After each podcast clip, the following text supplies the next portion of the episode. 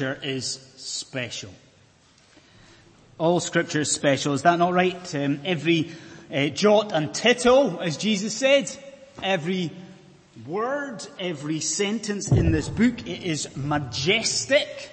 Why?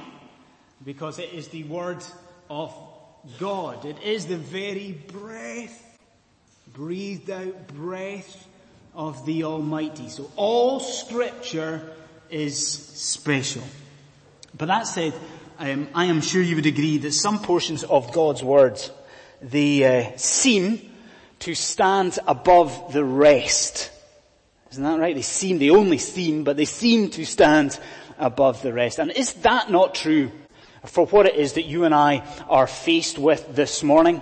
Friends, the transfiguration of the Lord Jesus on a mountainside overlooking Caesarea Philippi, it is surely one of the most awe-inspiring, one of the most intriguing events that has ever been recorded by man, is it not?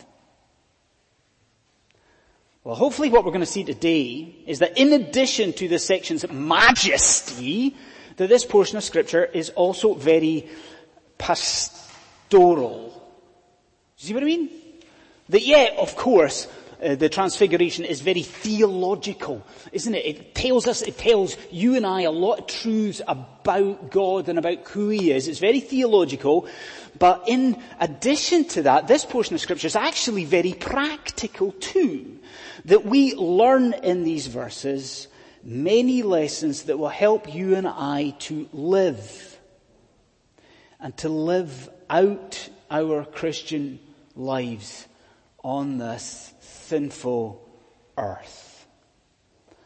So, with these things said, and I'll tell you this with a certain degree of trepidation, I would invite you just now to turn back to what we read, or what Ijadai read earlier on. So would you please have scripture open in front of you? Uh, at Mark chapter 9, it's page 1012. Uh, and we'll look from verse 1 to, to verse 8. And, and this is the, the, the first aspect of this glorious portion of scripture that we have to consider. Firstly, we see here an alteration to the Son of God. An alteration to the Son of God.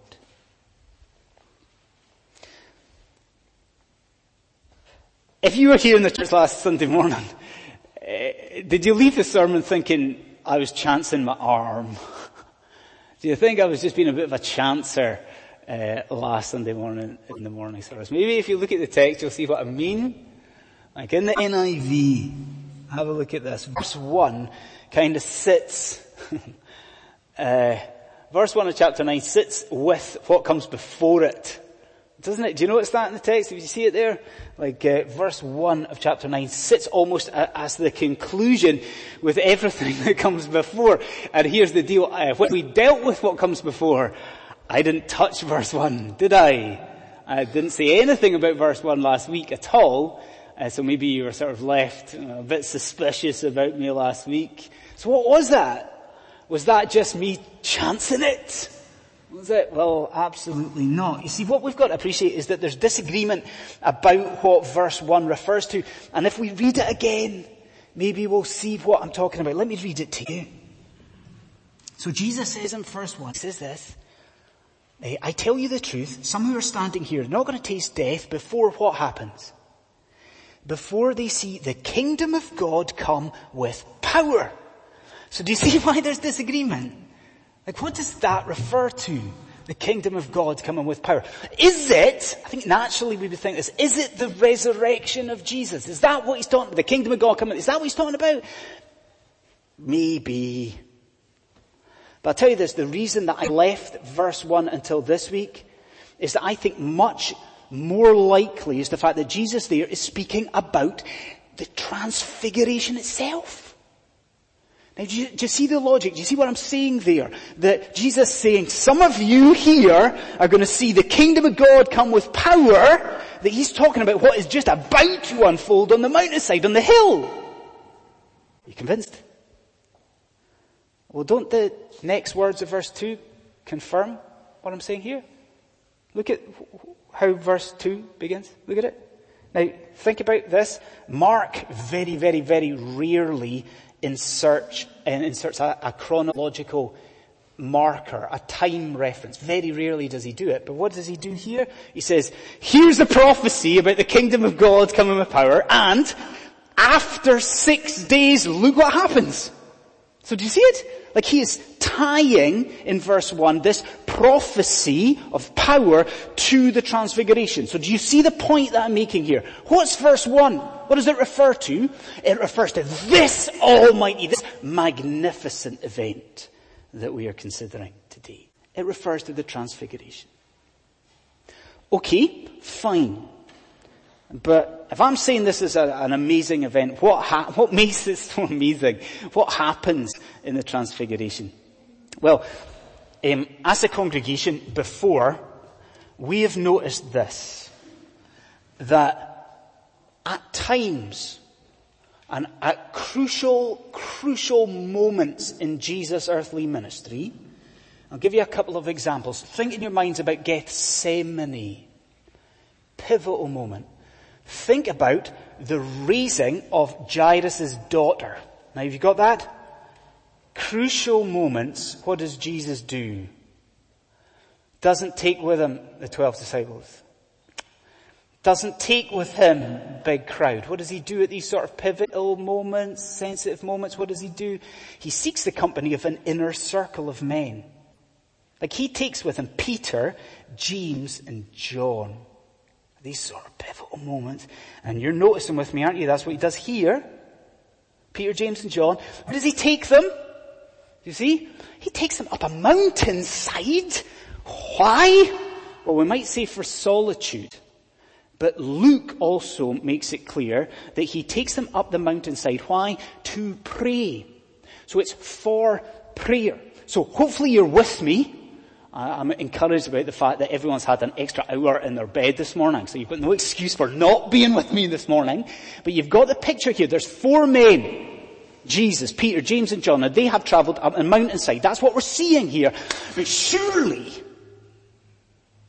the most pressing detail that we have to address just now is what happens there to our Lord. So this is how we're going to play it. I will read what happens to Jesus and I would just ask you to consider what it is that you're being told by scripture. So would you do that? Just, I'll read it, you listen. Consider, think about what happens to Jesus here. We read this. After six days, Jesus takes these men leads them up a mountainside where they're all alone. You ready for this next bit? There, Jesus was transfigured before them. You what? He was transfigured? On earth does that mean? Like that is, and it's certainly not an everyday expression. Like, we're not down the town and I'm doing our shopping and we overhear people say, oh, did you see Jimmy last week? Oh yes, I was transfigured. You never hear something like that. Why not? Because it's not a common word, is it? I mean, it's not an everyday expression and yet you and I just now have to work out what on earth this means. So listen to me, please get this. The word to be transfigured it comes from a root word, the root meaning to be changed. To be changed. So do you see it? What we are being told here is that something incredibly unusual happened to Jesus. Do you understand? That at this moment on the mountainside, he was, he was transformed. Like he was altered in this radical sort of comprehensive way.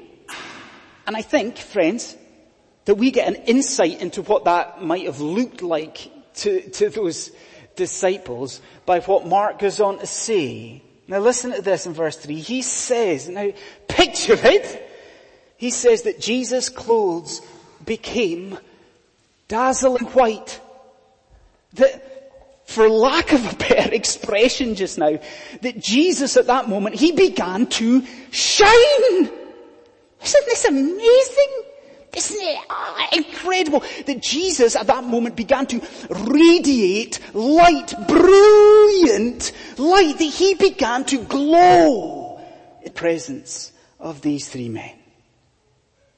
Now I, I, I genuinely hope that you're sitting there and you're with me when I say to you, this is a marvelous event. And I hope you're seeing why I can say that. Surely this is true, that it is one thing uh, for, for you and I to uh, establish the outward effects of the transfiguration. We can, we can straightforwardly say what's happening. It's one thing to do that. It's another thing altogether to establish why. You know, to establish what exactly was behind his light and to establish what on earth was going on here. And yet we have to do that.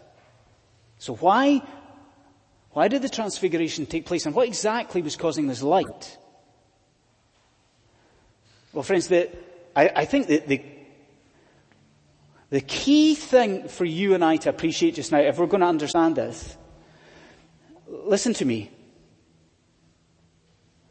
It is the otherworldly language that Mark uses. You see what I mean? Otherworldly language. Listen to verse 3. He says, Jesus' clothes became dazzling white. Now listen to the next expression. And I'm saying it's otherworldly. Listen to what he says. He says, the clothes became whiter than anyone in the world could bleach them. So do you see the point that he's making here? This transfiguration was a heavy event. It was a heavenly event. He's saying it's whiter than anyone in this world could, could make these clothes. That the, the garment's radiance couldn't be attributed to anything that would happen on this earth. Do you see that? That this is a divine occurrence that you and I are dealing with. Now, now let's cut to the chase. Let's cut to the bottom line here. Do you see what's happening here? Friends, let me tell you, on this mountainside, a veil was being partially removed. That these three men, Peter, James and John, that they at this point were seeing almost beyond the human nature of Jesus. What is this light? Well, Calvin says that it is a taste of the boundless glory of the Christ. What is this light? Do you see what the light is? It is a glimpse, a glimpse of the transcendent splendor of Jesus. That's what this light is. Now, I think to apply this this morning, we could do a number of things. We could talk about uh, the magnificence of Jesus. We could talk about Jesus' power. I want to go a different direction. And I want to ask you a question. Isn't this true? That what Peter, James and John saw on that mountainside that day, it would have been, it must have been absolutely beautiful. Now, do you agree with that? I mean, think about it for a moment. Let's say against the dusk of that Caesarean sky, they see a divine light emanating from our Lord. Wouldn't it have been stunning? Wouldn't it? I mean, a, a light of righteousness. And it's a light of purity never before seen. Wouldn't it have been spectacular? Wouldn't it have been breathtaking? This before them in the garments of Jesus, this beauty of holiness present and emanating from the Christ. And because of that, I want you to consider this wonderful truth. Now, now, listen to me here too. You ready for this? Every person in this room, everyone here just now this morning, we will one day see that light. You will see that glorious radiance of the Lord Jesus Christ. Because, what do we always say? We're trying to understand scripture. You interpret it in its context. And what has Mark just told us about? What did did I read? Mark has told us about the return of the Son of Man. He's just told us that Christ is coming again. We are supposed to interpret this light according to that return and so do you see the truth? Listen, listen, do you see the truth? That what Peter, James and John saw that day on the hill, you one day are going to see in the sky. Your eyes are going to behold the glory of God in the very face, garments, vestments of Christ Jesus. Now I'm telling you this, I think that should be the greatest boost to our spiritual and our Christian walk. Because what is true of all of humanity? What do we spend our time doing? We spend our time pursuing beauty, don't we? Beauty in other people and beauty in cars and beauty in clothes and holidays and landscapes. We pursue beauty. But what is true of Christians? Why must we keep on keeping on as the children of God? Why? Because one day our eyes will see the glory of the coming of the Lord. We will, you will, we will all see the most beautiful sight ever known to man. Because the King will come. And how shall he come? He will come with trumpets. He will come with power. He will come with splendor.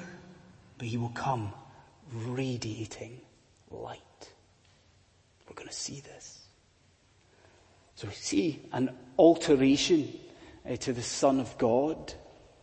A second aspect that we see in Mark chapter 9 is an appearance by the men of God. An appearance by the men of God. Excuse me. um, I, I think you would agree with me that if the transfiguration account stopped there with the illumination of the Lord Jesus Christ, if it just stopped there, full stop, on to the next event, then next to the resurrection of Jesus, this would be one of the most spectacular things you've ever read in your life, wouldn't it? The Son of God there on the mountainside, uh, transfigured. It's absolutely stunning. Here's the, the brutal truth for you though. Uh, it ain't finished. And if anything, and it's hard to believe, but if anything, the transfiguration account, it just gets better, doesn't it? Because in verse 4 we're told of the subsequent arrival of another two people. And two people who have been long dead. So in addition to this light, we see that who is it? It is uh, Elijah and Moses appear. Can, can I dr- address what I think is probably the most obvious question?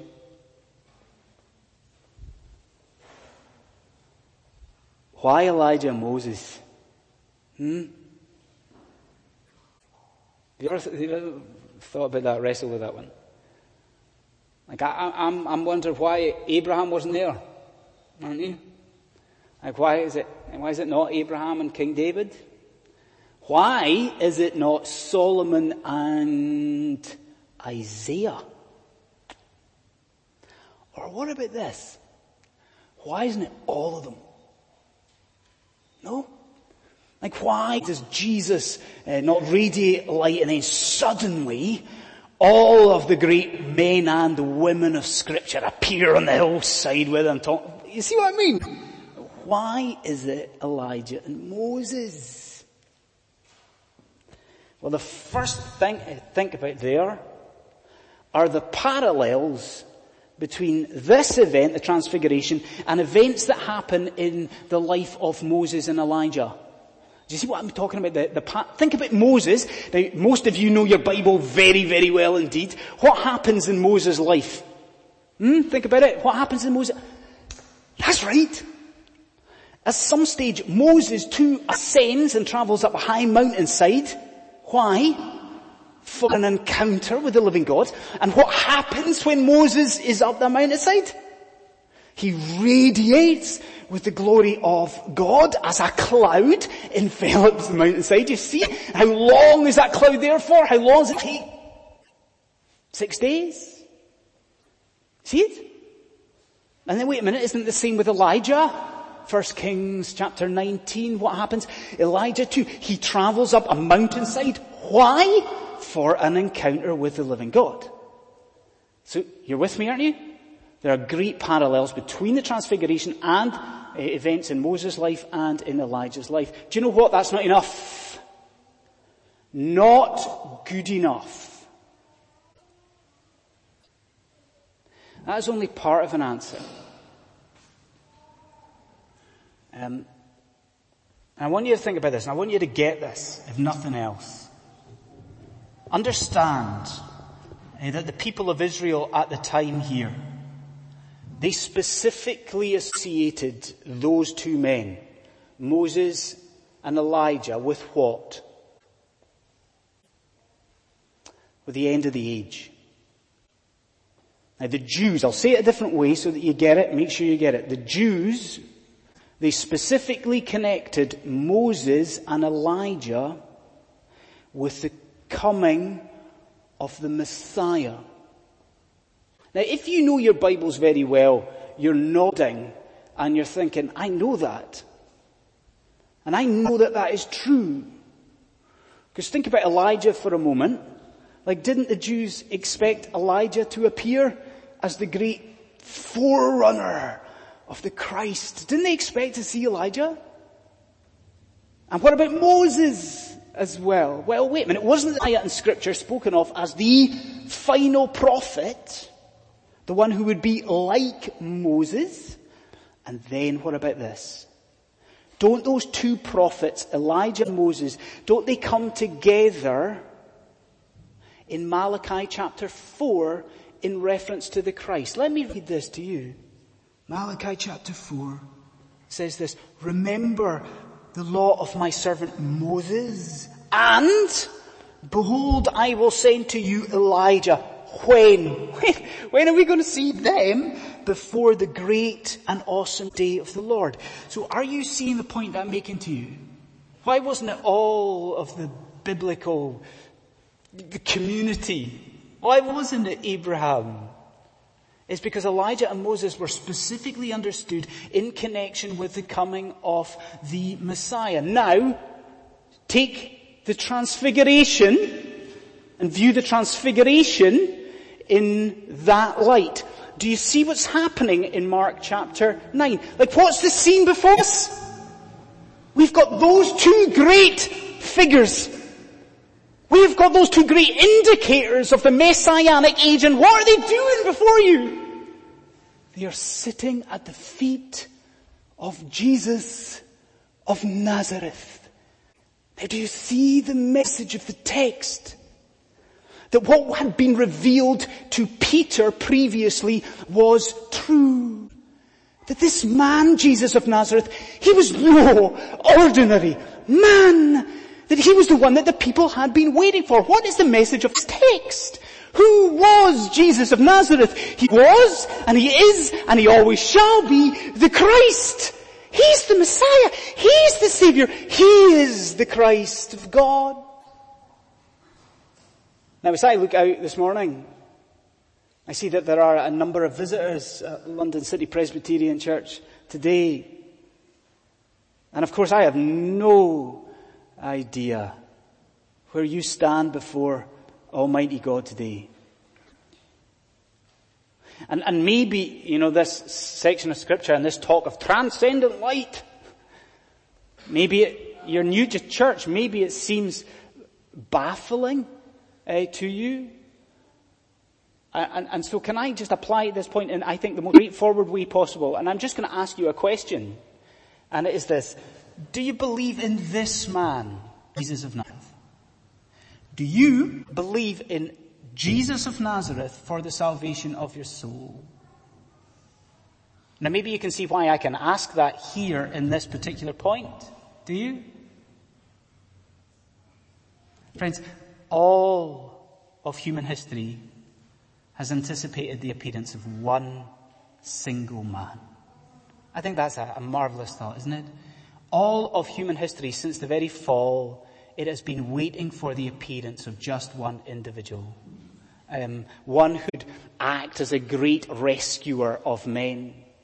And that one man and his appearance, okay, that's what the whole of Moses' ministry was about.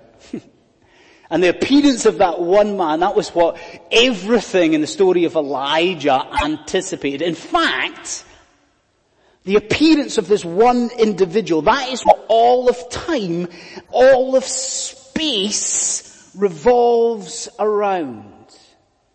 And so you see, don't you, the message of Mark chapter 9. The message here for you this morning is this. that one individual, that one man has come. That is what God is confronting you with today.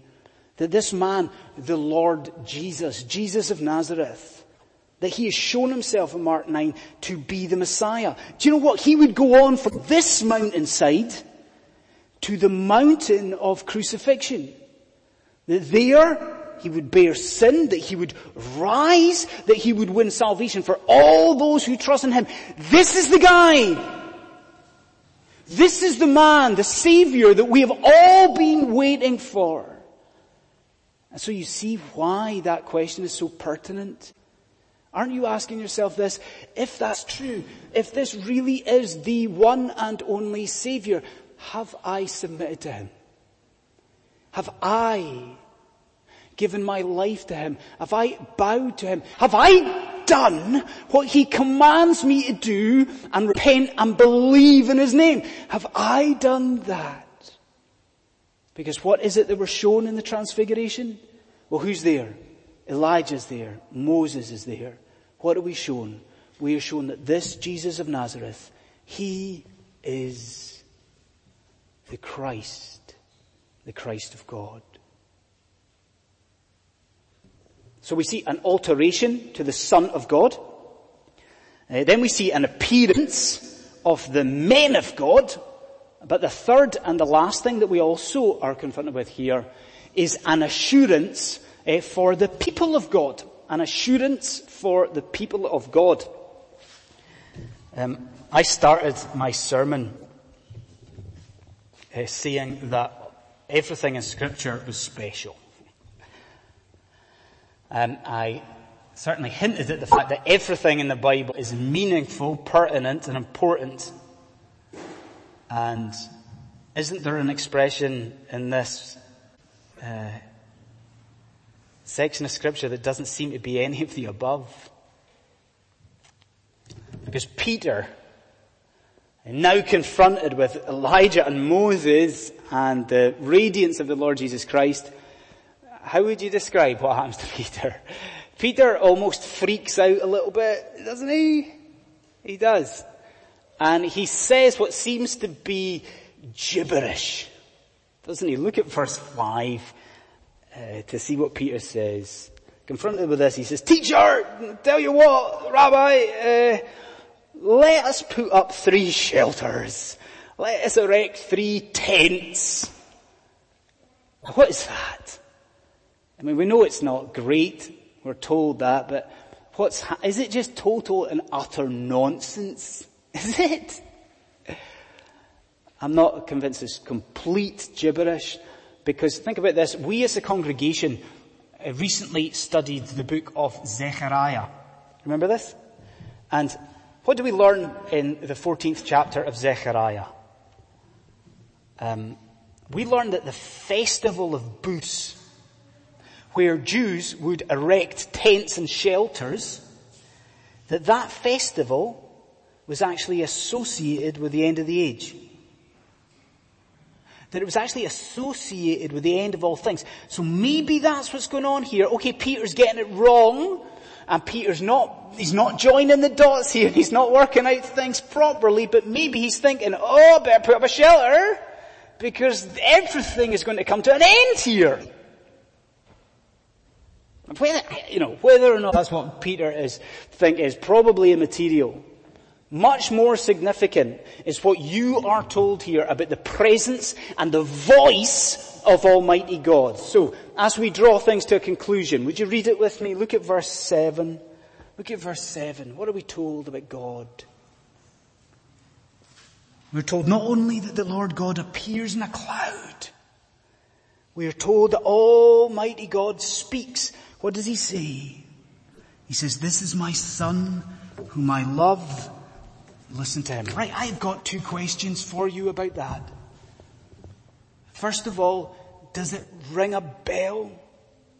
Is it familiar to you? What does he say? He says, this is my son whom I love. Listen to him. Does that sound familiar to you? I'm hoping it does. It should do. Because we noticed something very, very similar earlier in Mark's Gospel at Mark's baptism, didn't we? There, like here, the Father speaks and says what he confirms the love that he has for his Son. This is my Son whom I love. So that's the first question. Is it familiar? I hope it is. Second question. Second question. What's the difference?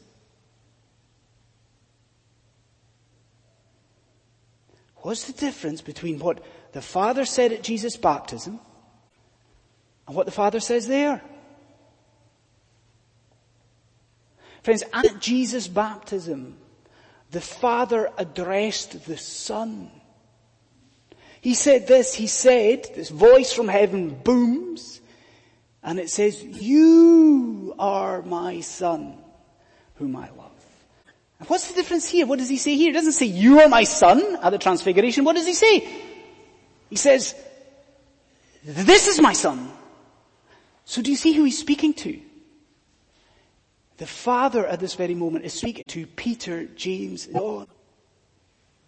And if you were on a ball, you maybe have noticed that that is how this whole section of scripture is orientated. Did you notice that? That it's all orientated towards the disciples.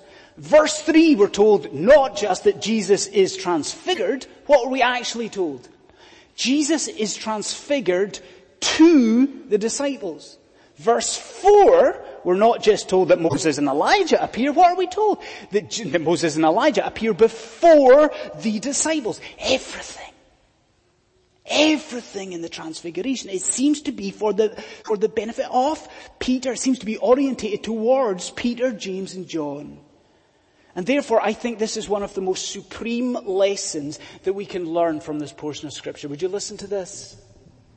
That this heavenly occurrence that you and I are dealing with today, this marvelous event, that it occurred for the benefit and the assurance of the church of Jesus Christ.